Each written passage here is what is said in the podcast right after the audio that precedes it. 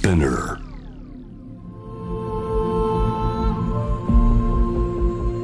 Poppen Innovation World Ella podcast from the next Ella. 小橋健二がナビゲートしています突破イノベーションワールドエラー。ここからは様々なジャンルのイノベーターをお迎えするトークセッション from the next era。対話の中からイノベーションの種を導き出します。今回は、ポッドキャスト、古典ラジオのメインスピーカーとしてもご活躍されています。株式会社古典の代表、深井龍之介さんをお迎えしています。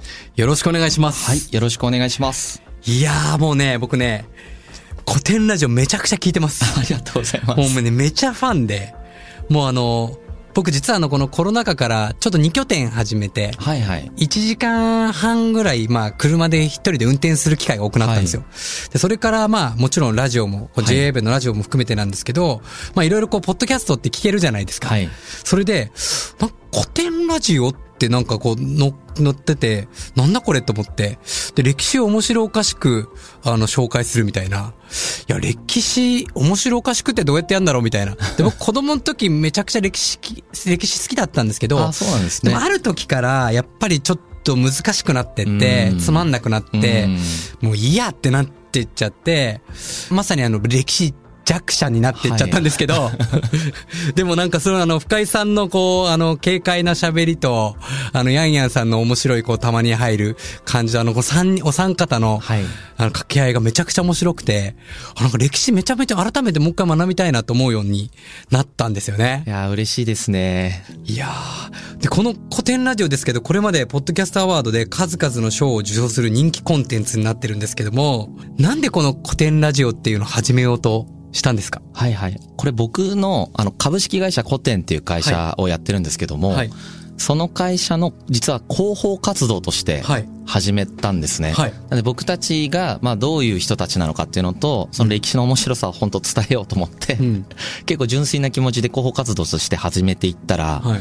まあ思いのほか本当いろんな方に聞いていただけてっていう、まあ自分たちでもびっくりしてます。古典ラジオっていうのがどういうものか、はい。もう少しじゃあお聞きそうでしたいすね。ですね。古典ラジオは、はいまあ大体1話、1回20分から30分ぐらいのはい長さで、はい。まあなるべくカジュアルにですね、はいでもその歴史の面白さの真髄みたいなものを、はいまあしっかりと伝えるというコンセプトで、ねえーっと、一つのテーマが大体10話分ぐらいはい。で、例えば宗教改革とかですね。いや、見ましたよ。あ、聞きましたよ。はい。あとは、あの、次やるのは例えば織田信長だったりとか、はいはいはい。まあこういう人にフォーカスしたり、はい。そういう宗教改革とか、あの、フランス革命みたいなイベントにフォーカスしたりだとか、はいはいはい。あとはお金の歴史とかコミュニケーションの歴史みたいな、まあ、一つのテーマで全世界のその部分を見てみようみたいなうん見方もあって、まあ、大体そういうなんか人とかテーマで見るとか、あとはその、あれですね、イベントで見るみたいな3つの種類での切り口で、こう歴史を、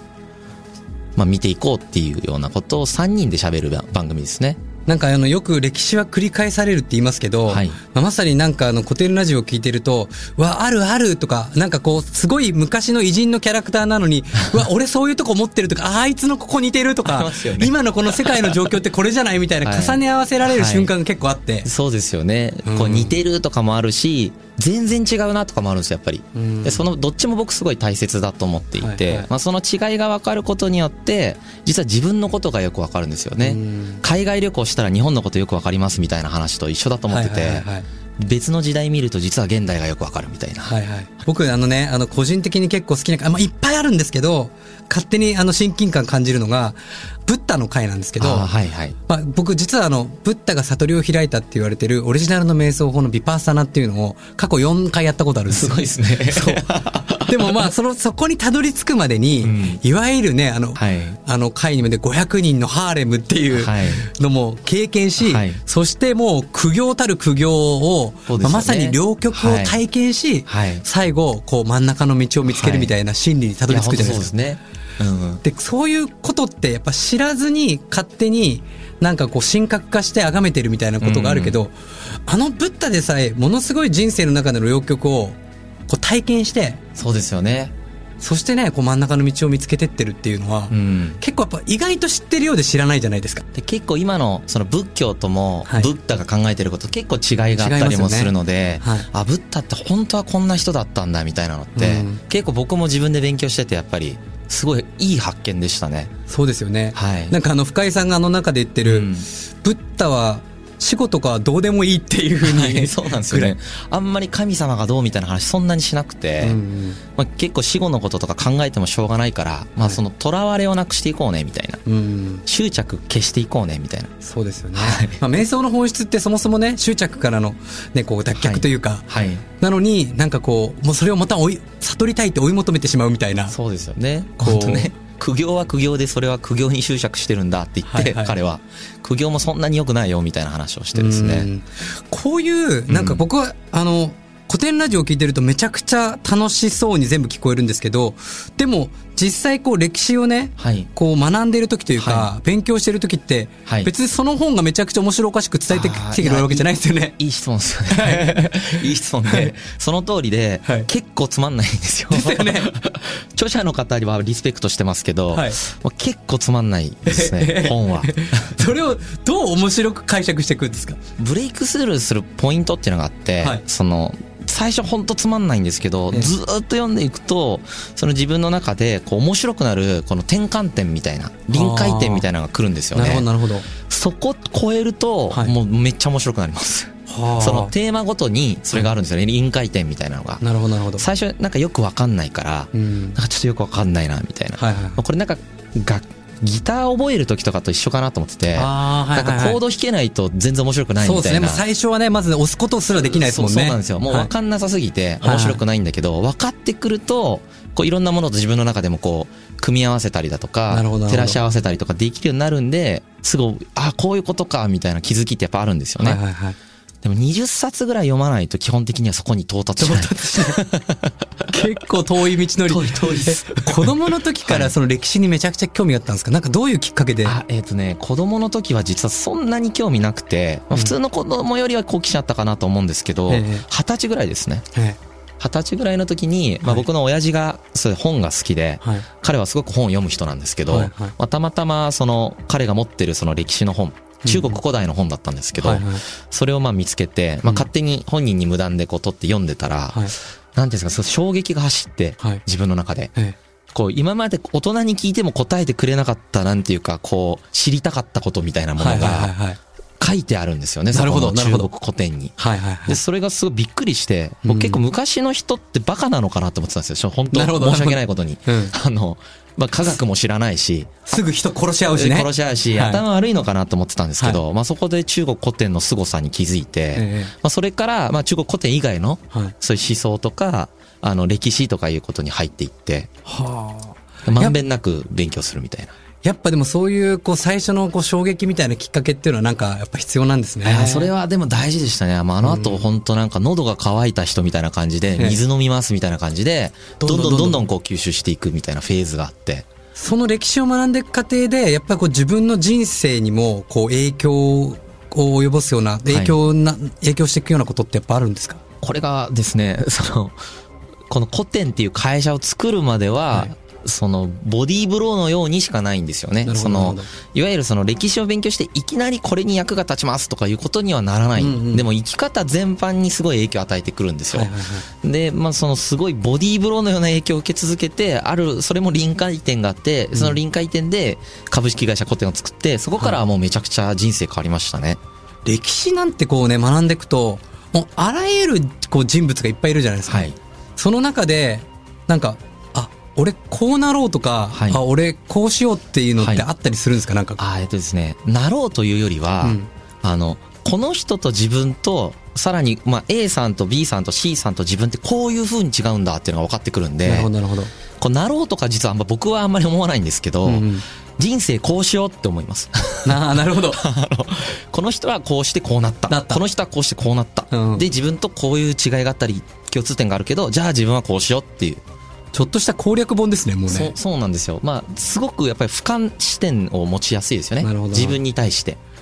プチ悟りですよね、でもい。や、プチですけどね。悟りですよね。なんかあらゆる、まあ言ったら、こういうね、コロナのパンデミックもそうですし、はいいろんなことが世の中生きてると起きるじゃないですか。そうですね嫌なやつもいれば、うんこううまくいかないこともいるしはいはいはい、その時に、こう歴史とこうちょっと照らし合わせて、はいあこここう乗り切ろうみたいな。あそそれもありますしあそれで今聞きながら思ったんですけど、はい極端な例があるんですよはい。多分自分嫌なことこうあの今すごい嫌な環境いるなと思うとするじゃないですか,、うんだ歴史上にまあもうそれを凌駕する圧倒的やばい状況でなんか頑張ってる人とか出てくると、はいはい。あこの人が100だとすると自分のしんどさまだ2とかだなみたいな、はいはいはい。でなんか冷静になるみたいな。なるほど、なるほど。そう。いうのもありますね。その逆もありますけどね。楽しさがすごそうすごい楽しそうな人とか深井さんでもね、そのね、難しい、まあ言ったら歴史をこう学んでるだけだとものすごく難しいし、まああと歴史のね、こう世界の人たちには、歴史学者みたいな、そうですね。まあ本当に難しい人たちいっぱいいるじゃないですか。はい。はい。それをこう面白おかしく話そうと思ったのはなぜですか？いやどうなんですてかかね、難しいじゃないですか。面白おかしく話す自体が本当は。あんまり面白おかしく話そうと思ってるわけじゃなくて僕が本当面白いって思ったことを、はい。面白いよねって言って話してるから、あんまり多分スキルとか持ってなくてそもそも、ええ。多分歴史以外のこと全然面白く喋れないんですよ。それ僕が面白いと思ってるからだと思いますね。ああ、やっぱ自分が楽しんで伝えてるから、はい。深井さんがもう小学校、中学校の歴史の先生だったら みんな大好きになってますよ。どうなんですかね。今の学校教育の歴史とかどう思いますか？深井さんいから見て。まあその必要だとは思うんですよ。ああいう歴史そのざざーっと全体をなぞる感じも、で年号も年号でまあ正直必要かなとは思うと思うものの、まあつまんねえなとは思います。はあはあはあもう純粋につまんないですよねだってあれって例えばなんか映画が面白くてもその映画のあらすじを。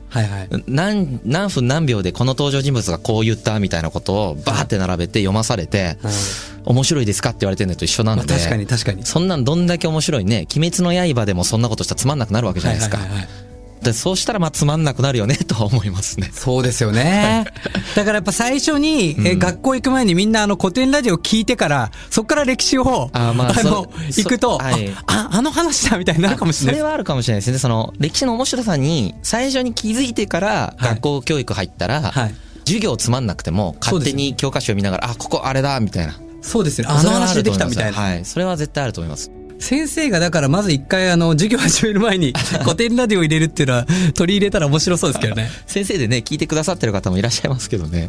最初ね、うん。まああの、ご自分の会社のまあ広報活動としてはい。始めた古典ラジオですけども、はい。もう、ポッドキャストアワード取ったり、もう、どんどんどんどんこう知名度も、はい。こう上がってくはい。の、こう、増えてきたなっていう、こう、はい。実感の中で、はい。どんな感じですか？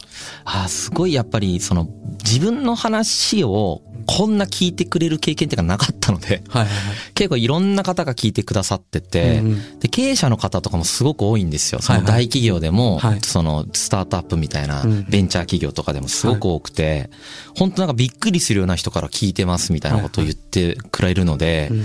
なんか思ったのはでもそのやっぱり歴史っていうもの自体がやっぱみんな求めてんだなって思いました。うん。本当はちょっと知ってたがいいなってみんな思ってるけどままさに僕も同じです。つまんねえから、はい。知ってた方がいいのにあんまつまんないから嫌だな苦手だなみたいなことを思ってるっていう状態が多分日本で蔓延してて、確かに。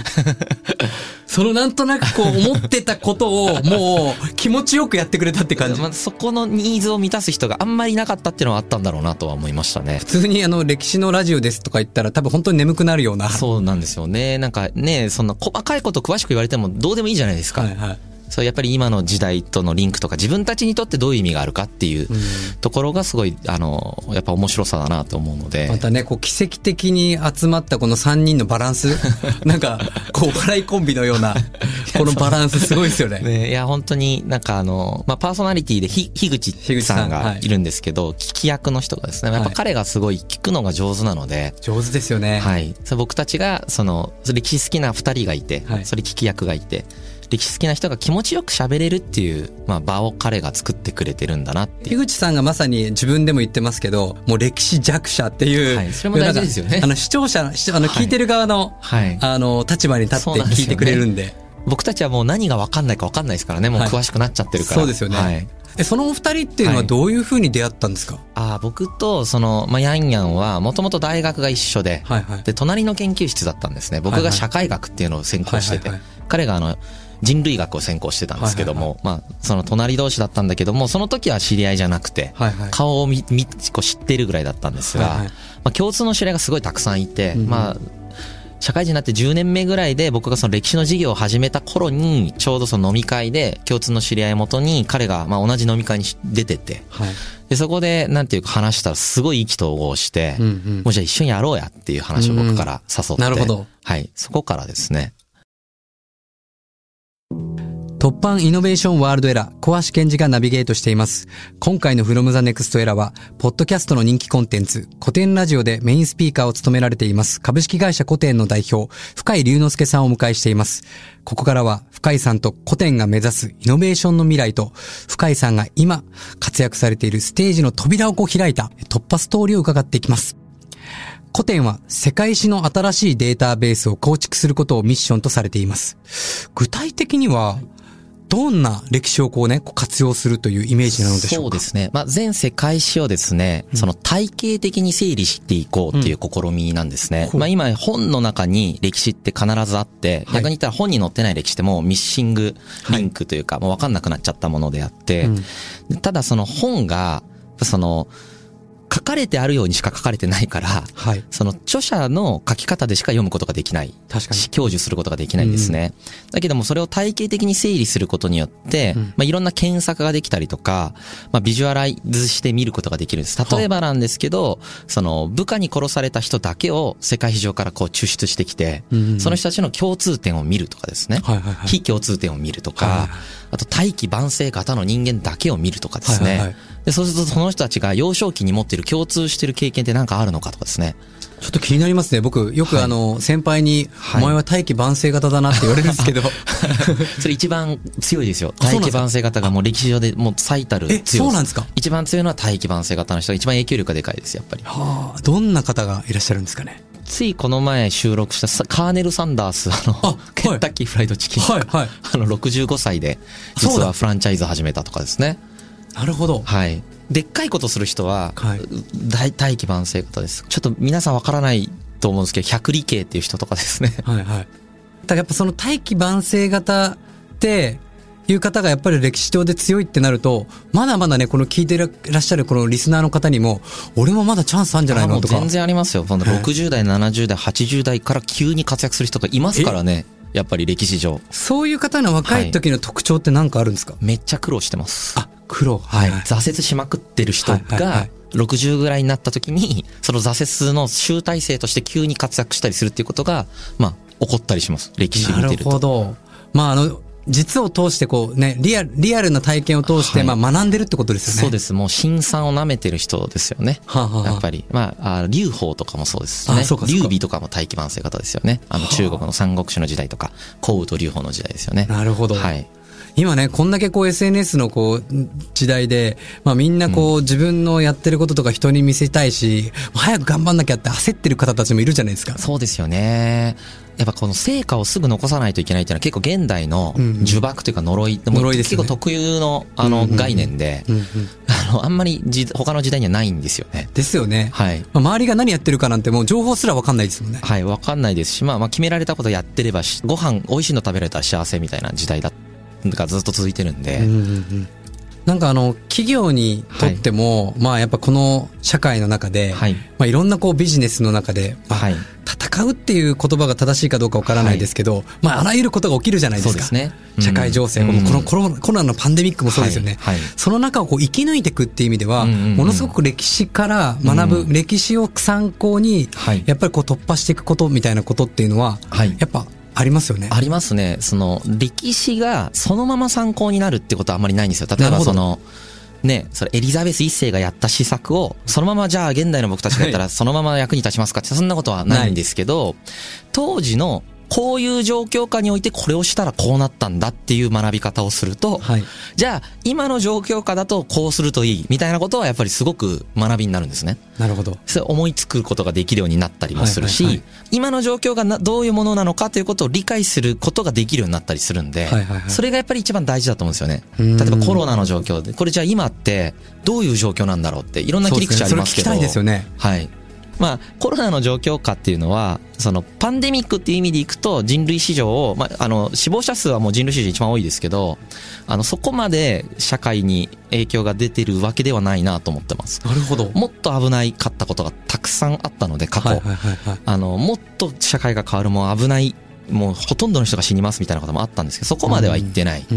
ので、まあ、ただ、想像もしなかった外的な要因によって社会が変えられてしまうという構造としては、うんうん。やっぱり過去何回も起こってはいるものが、またこのタイミングで来たよねっていう感じで自分としては捉えていて、うん。これ何十分でも話せちゃうんですけど、そうですよね。そんななんか特筆して歴史の教科書に載りはすると思うんだけれども、え影響度ランキングで言ったら多分150位とかぐらい、世界史上。なんかあの、まあ、歴史をね、こう紐解けば、まあもちろんこれより大変な、まあこうパンデミックって今までもあったと思うんですけど、うん。はい。なんか当時と今で一つ違うのって、こう情報によるこう不安とか恐怖。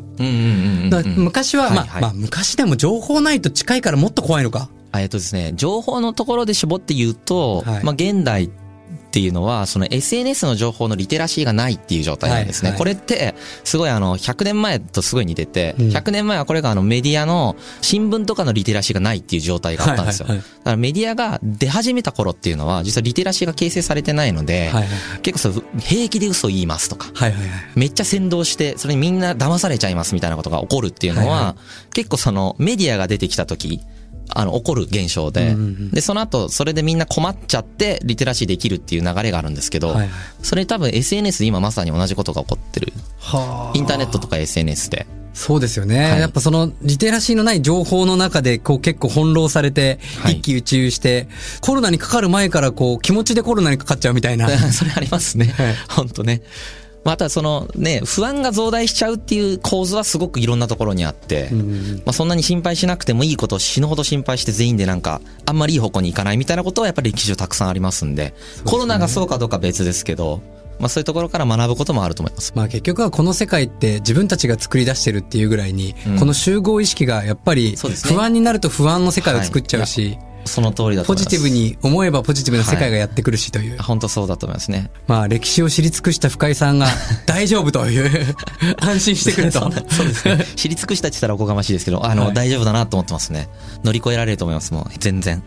古典さんは、やっぱ割とこういう、まあ歴史のこうデータベースを通じて、やっぱいろんなこう企業に、はいまあデータベースを提供するだけじゃなくて、割とコンサル的な役割もされるんですかね？いや、えっ、とですね、ちょっとそこまだやるかどうかは決めてないんですけど、そうどちらかというと、その企業だけじゃなくて、うんうん本当に全人類にこのデータベースを使ってもらって、はいはいその、いわゆる僕が何百冊も読んだことによって受けてるそのメリットってあるじゃないですか。はいはいはいはい。それを、要は全人類に解放したいんですよ、僕としては。なるほどなるほど。本読まなくても、うん。同じように知見を持ってる状態ってある程度作るっていうことをしていきたいんですね。で、そのためにデータベースを作っているんですけど、企業ももちろん使ってもらえると思いますし、はいはい。もっと一般の人たちにもみんなにも。そうです、そうです。はい。うん。やっぱその歴史がね、自分の中に入ってくると、過去とか未来じゃなくて、常に同時に一緒に、ね、こう歴史の人物といる。はい。ね、自分の中にもいろんな性格ってあるじゃないですか。はい。で、やっぱいろんなものを知れば知るほど、はいなんかもう人に対してもうちょっと寛容になれたりとか、あーそれも社会に対して寛容になったりしますよね。はい。寛容性に対してのね、あの、なんていうか影響もすごく僕はあると思ってて、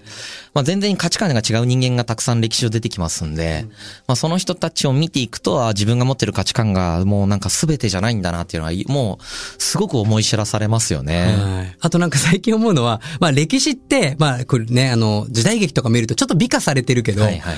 実際結構リアルを紐解くとえげつないじゃないですか。そうですね。まあ人間として結は構クソだなみたいなのいっぱいあって。まあ大体クソですよね。ですよね。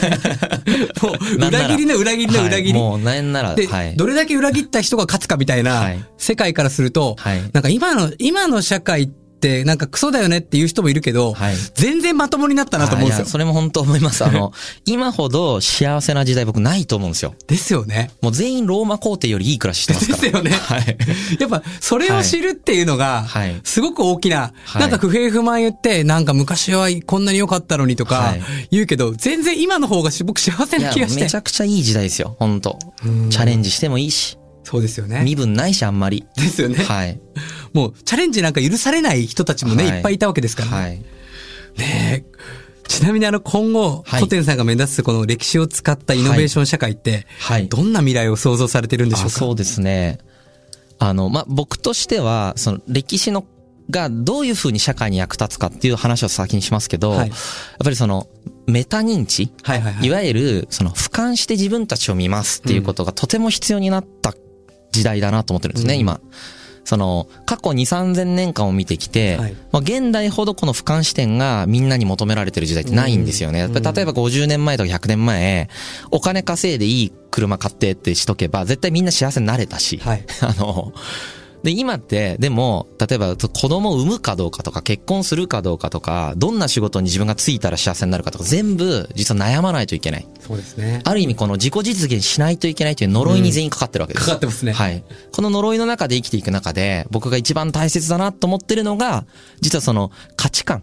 自分の価値観を、その相対化してみるっていうことなんですね。はいはいいろんな言葉出して申し訳ないですけど、はいいわゆる、周りと比べていって、うん。自分の価値観ってどういう価値観なんだろうっていうのをポジショニングしていくみたいな。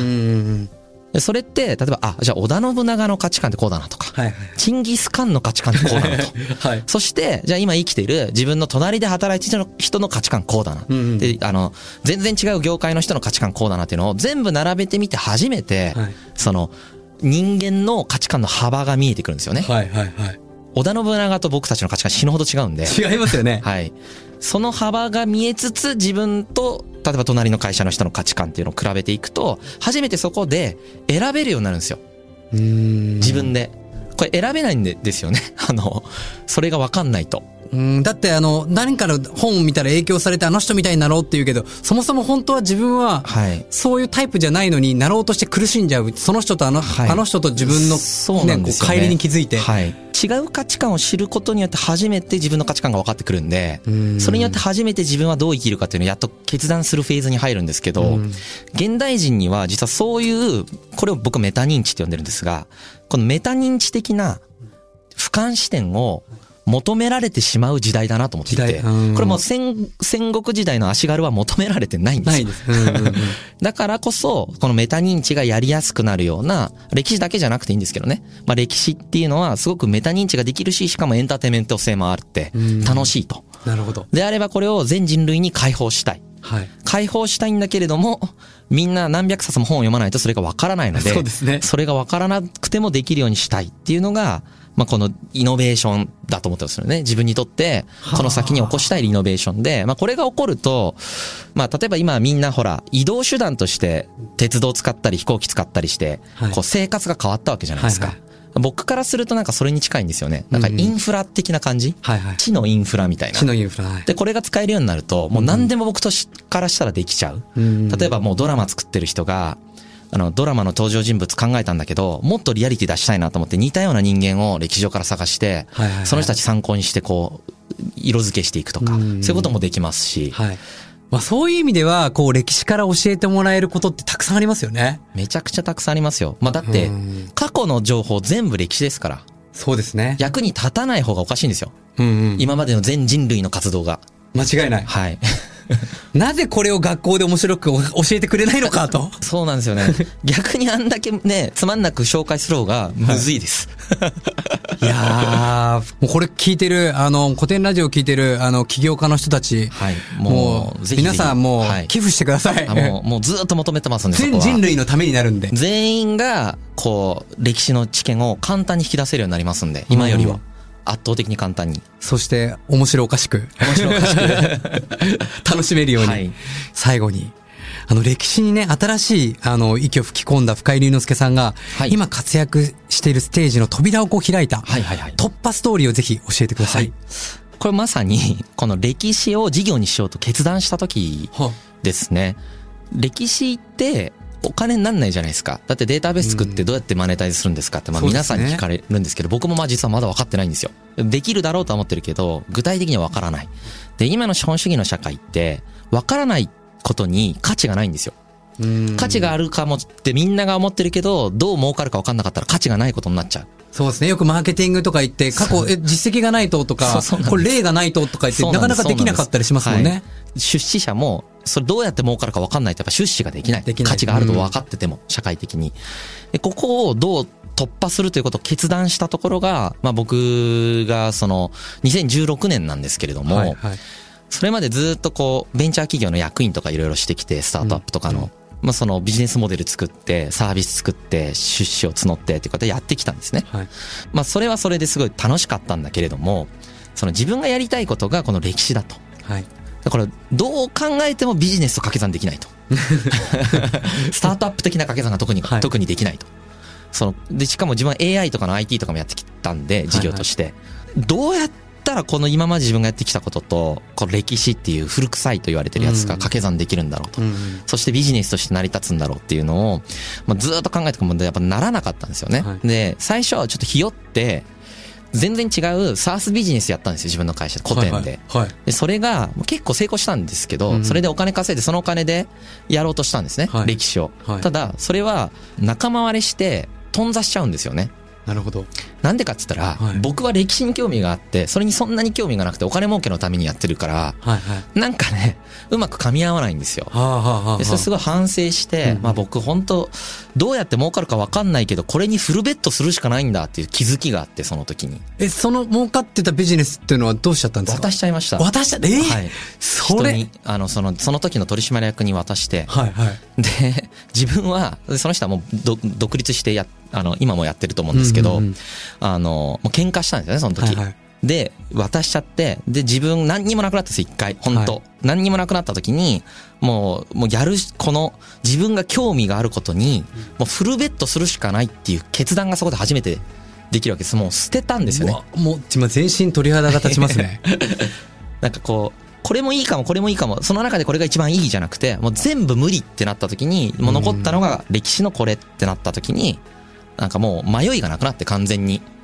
で、そこから、この歴史に突入して、で、迷いがないから、多分すごいできてる、できてるとかちょっとずつ進んでんなっていう感じがあるんですよね。